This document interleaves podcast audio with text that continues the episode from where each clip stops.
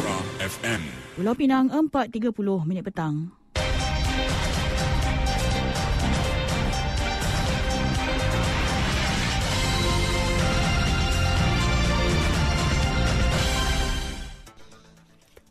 Warta Mutiara bersama-sama Sharmila Rastam. Assalamualaikum. Salam Malaysia Madani. Seramai 590,000 pengguna air berdaftar di Pulau Pinang berdepan gangguan bekalan air selama 4 hari bermula 10 hingga 14 Januari depan.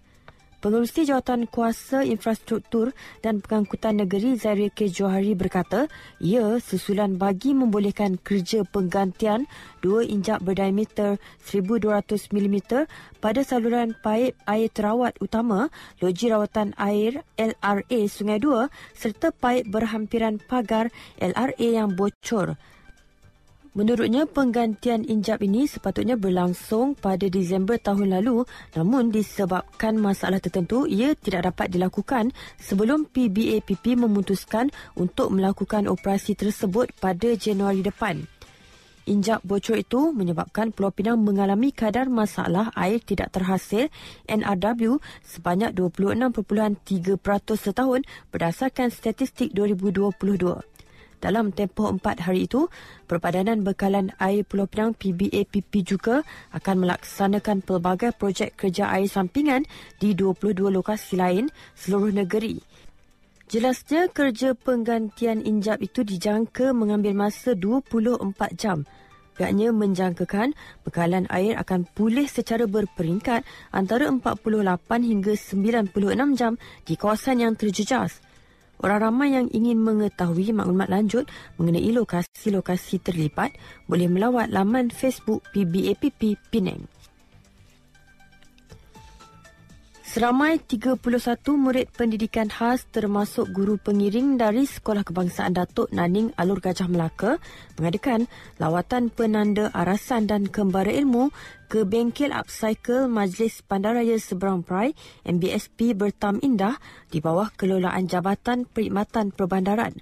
Menurut kenyataan yang dikeluarkan MBSP, lawatan itu bertujuan memberi pengetahuan baharu dan meningkatkan keyakinan diri kanak-kanak istimewa berkenaan. Murid-murid turut diberikan penerangan ringkas mengenai produk-produk upcycle serta tunjuk ajar secara praktikal bagi melihat dengan lebih jelas proses menghasilkan produk berkualiti serta berguna kepada masyarakat. Hadir sama Datuk Bandar Seberang Perai Datuk Azhar Arshad. Tambah kenyataan itu, produk-produk yang dihasilkan daripada bahan terbuang tersebut bukan sahaja dapat mengurangkan sampah yang dihantar ke tapak pelupusan sampah Pulau Burung, malah dapat menghasilkan produk yang berguna. Pesakit kanser di Malaysia diramalkan meningkat dua kali ganda menjelang 2040. Berikutan itu, Ketua Pegawai Eksekutif Hospital Green Eagles Pulau Pinang, Ivan Loh, menyeru masyarakat agar mengubah gaya hidup yang lebih sihat dan sentiasa membuat ujian bagi mengesan awal risiko mengidap penyakit ini. Menurutnya, dengan rawatan awal yang diberikan, ia mampu menyelamatkan nyawa daripada ancaman penyakit yang kini menjadi punca kematian terbesar di negara ini. Pemeriksaan secara berkala dan tindakan yang cepat diambil boleh mengurangkan risiko kematian pada kadar yang tinggi. Beliau turut menekankan keperluan untuk meningkatkan kesedaran tentang kepentingan pengesanan awal bagi mendapatkan rawatan awal untuk mencegah kanser daripada merebak. Dari sungai hingga ke segara, Palestin pasti merdeka. Sekian Warta Mutiara, berita disunting Sharmila Rastam. Assalamualaikum, salam perpaduan dan salam Malaysia Madani.